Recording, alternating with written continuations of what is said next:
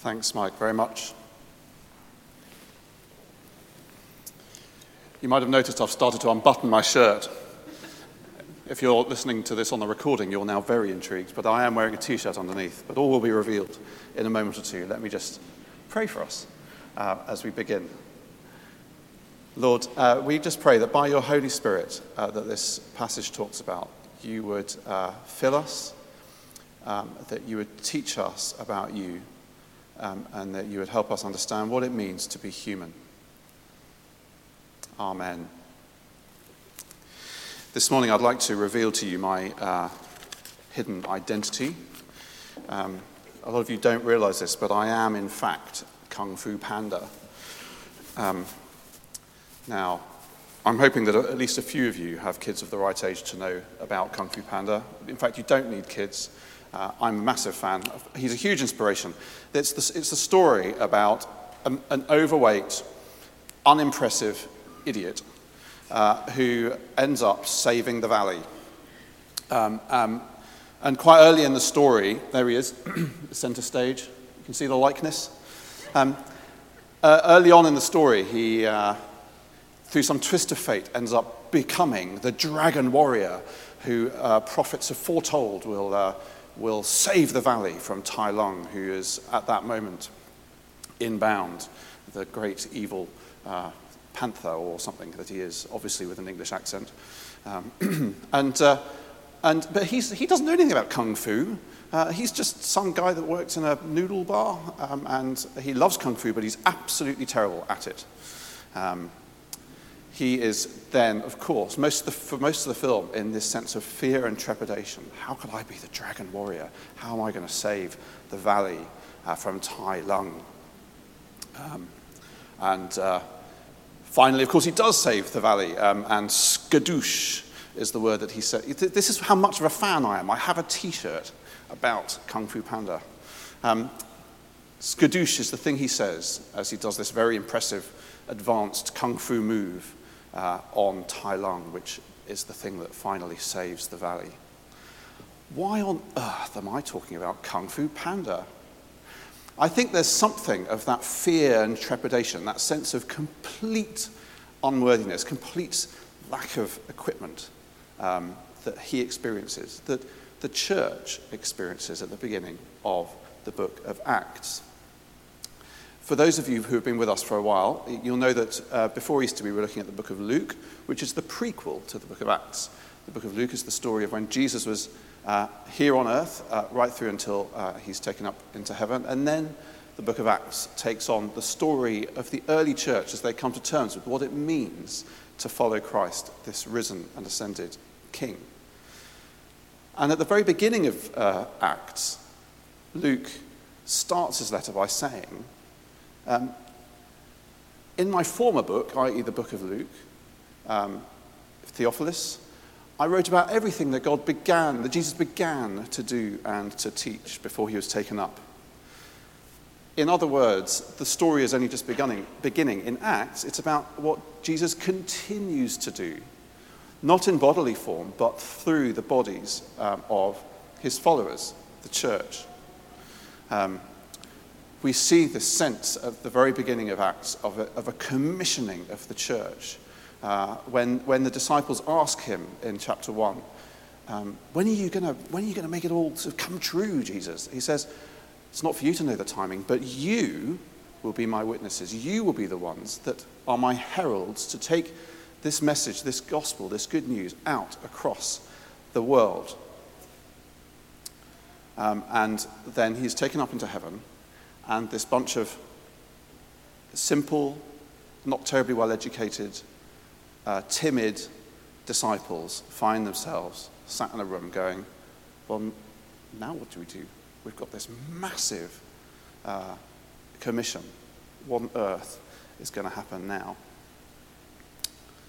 Um, and of course, this is the moment in Acts chapter 2 when that sense of uh, empowering for all that, that, that lies ahead uh, comes uh, it, it, you know, become, is laid bare the Holy Spirit comes, and there is this obvious sense of power and equipping uh, in the passage that roar of the wind, the fire, um, uh, and, and so on. um, and you see this almost instant transformation of the disciples from a group of timid, not really sure what's going on folk into this, uh, this articulate, courageous group that will indeed go and transform the world. Whatever you think about the Christian faith, um, what these people did has made a massive mark on the whole world. Um, but of course, it is not that just about how they become something special. It's not that they had some hidden promise that needed to be trained up, which is, of course, what happens in Kung Fu Panda, if you know the story, which I'm sure you, I'm sure you will do. Uh, it's more that it was the Holy Spirit in them that empowered them and equipped them for all that lay ahead. The Holy Spirit empowers and transforms our lips, our lives. Uh, the Holy Spirit gives us our part to play in God's big plan, uh, that plan of building a new people under King Jesus. Um, and that's the story that begins at Pentecost. Um, and I think there are four elements to this commissioning uh, here, which I just want to touch on quickly.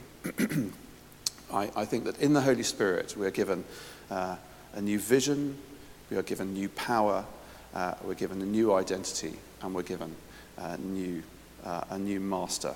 Let's just start with just the, the vision one, Ali, if that's all right. Um, I'm going to get technical for a moment or two, so if that really fills you with horror, this is your moment to check your email or uh, whatever else you want to do.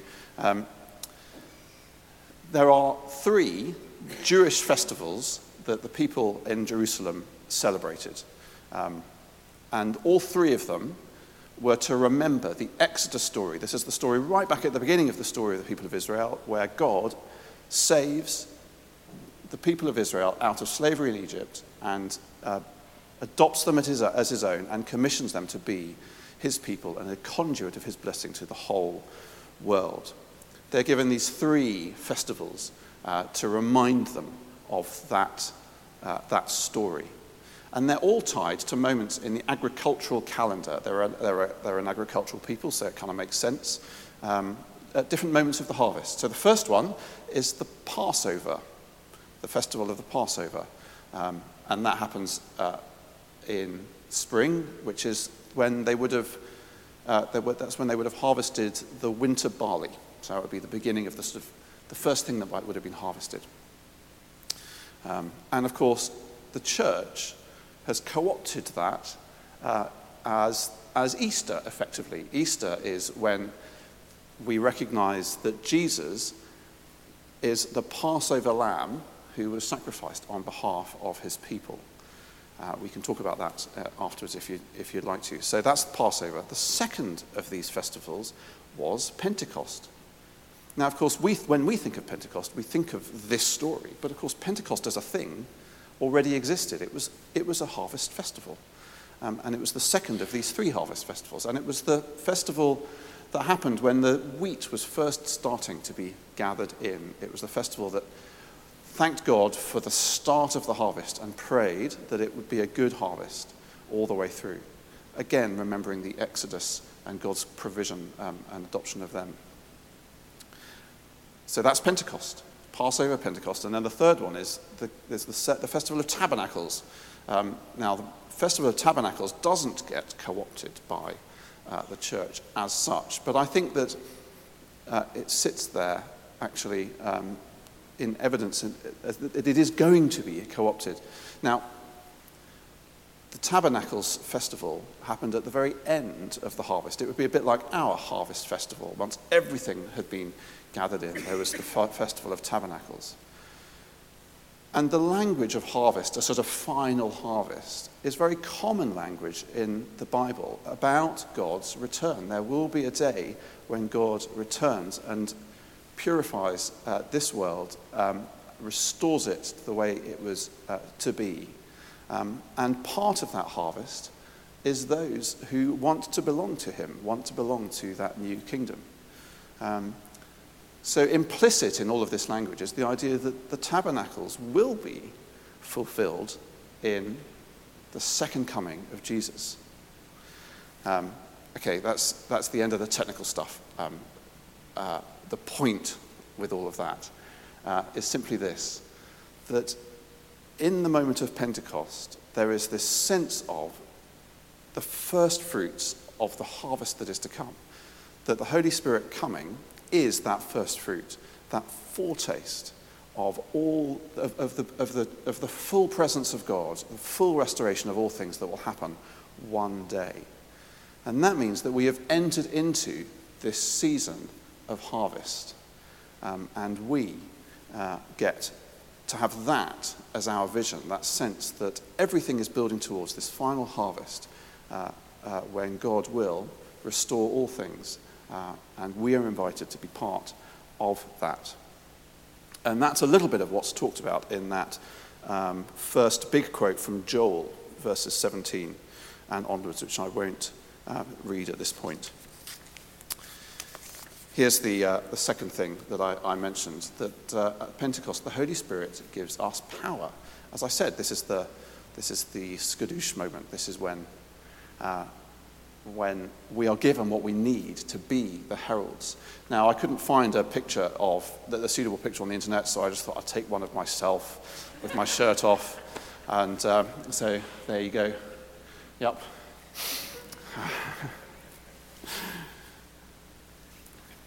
we are empowered to be uh, God's heralds. That's the essence of what it, what it means. We are transformed. Our lips and our lives are transformed to be the presence of Christ in this world. Um, the whole book of Luke, in some ways, tells us two things. It tells us who Jesus is and what it means to follow him. The book of Acts is built on that. It's built on the fact that Jesus is our King and that it is him that we want to be like and that it's because of his death and resurrection that we get to be part of his new world. The book of Acts is built on the book of Luke, and this is the moment when that we are empowered to be all of that. And notice the essence, the first thing that they are empowered to do is this extraordinary uh, phenomenon of, of them talking in all sorts of languages from around the world. Now, if you remember, right the way, way back at the beginning of the Bible, there's a story called about the Tower of Babel. Um, this is when language as a thing gets introduced within the sort of the, the sort of mythological prehistory of the people of Israel. Um, that there is this story of how, as, as the world starts to become corrupted, um, as our relationship with God gets fractured, that's and death enters the world, that seems to sort of land in that sort of what you might call the prehistory section, in the breaking up of everyone's language, this image of division between people. Um, the next chapter after Babel, um, you have the story of Abraham being commissioned to be the conduit, him and his people, to be the conduit of God's blessing to the whole world. Um, and that's a commission that is, in some ways, held back by all these, this sort of language barrier. There's all sorts of barriers uh, around the world. Um, and it is at this point when that commission really comes to its fore. God undoes the Tower of Babel. God enables us all to speak one language, in a sense. It is this image of uh, the blessing uh, of, of God overflowing uh, to people of all nations uh, around the world.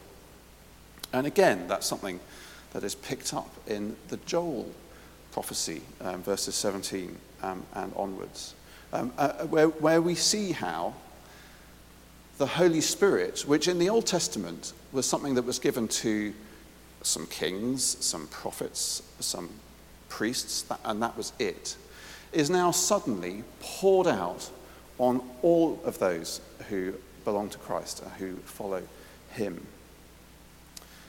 Even on, it is even available to those who have rejected Jesus, even those who in fact crucified him. You see that towards the end of our story, verse 37. Um, when the people realize what they've done by crucifying Christ, they are still offered uh, inclusion into all of God's plans. Repent and be baptized, and you too will have the Holy Spirit.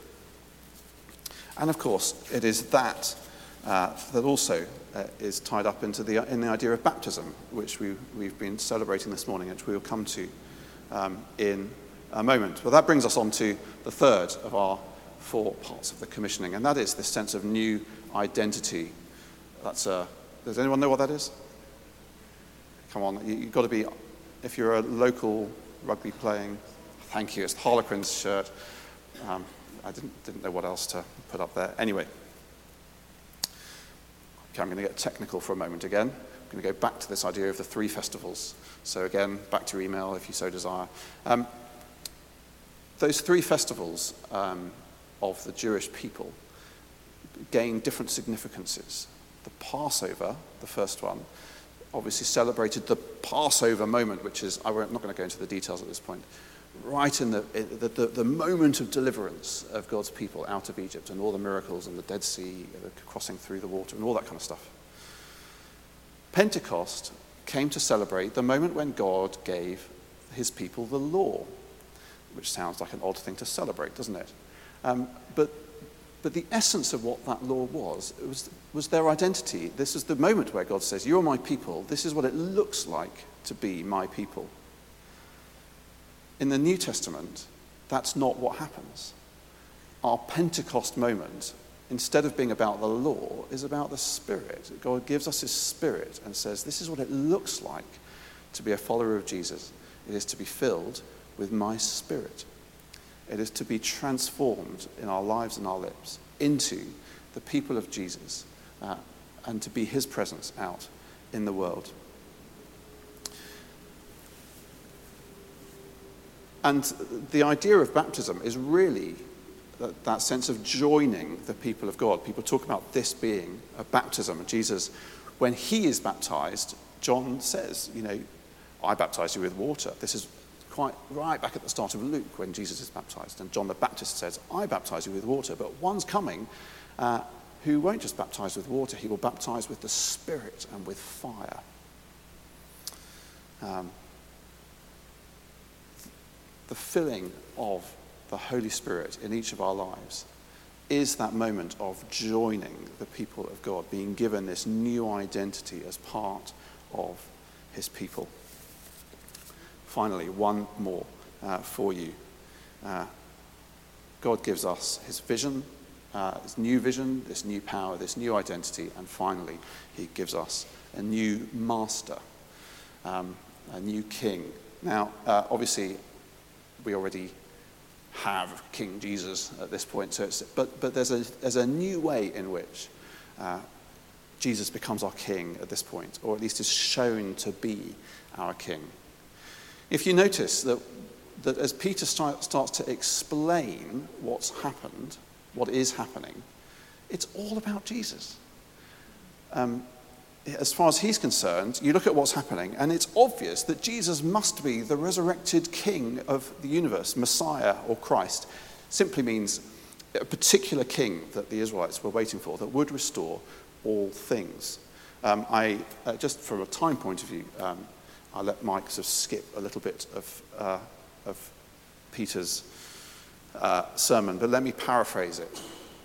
He basically says this In, in the Psalms, King David talks of being eternal um, and talks of being enthroned above everything.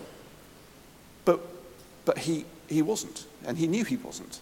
He was talking about one of his descendants, a great king to come, um, who would be genuinely, uh, who would last, who would live forever, and who would be enthroned above all things. David was talking about this king this Messiah. Um, and the fact that Jesus, that, Jesus' followers have been filled with Jesus' Spirit is evidence that Jesus is in fact that king. Um, you thought he was dead, you thought he had killed him off, but he has sent his Spirit on his followers. This is evidence that he is alive. Um, that's the kind of basic argument that Peter is making. Um, there is that sense that as we grow in our faith and as the power of the Spirit at work in us is more evident, not necessarily in dramatic ways like it is here, but in that still quiet transformation into the character of Christ. It is Him that is shown, it is Him that is evidenced in our lives.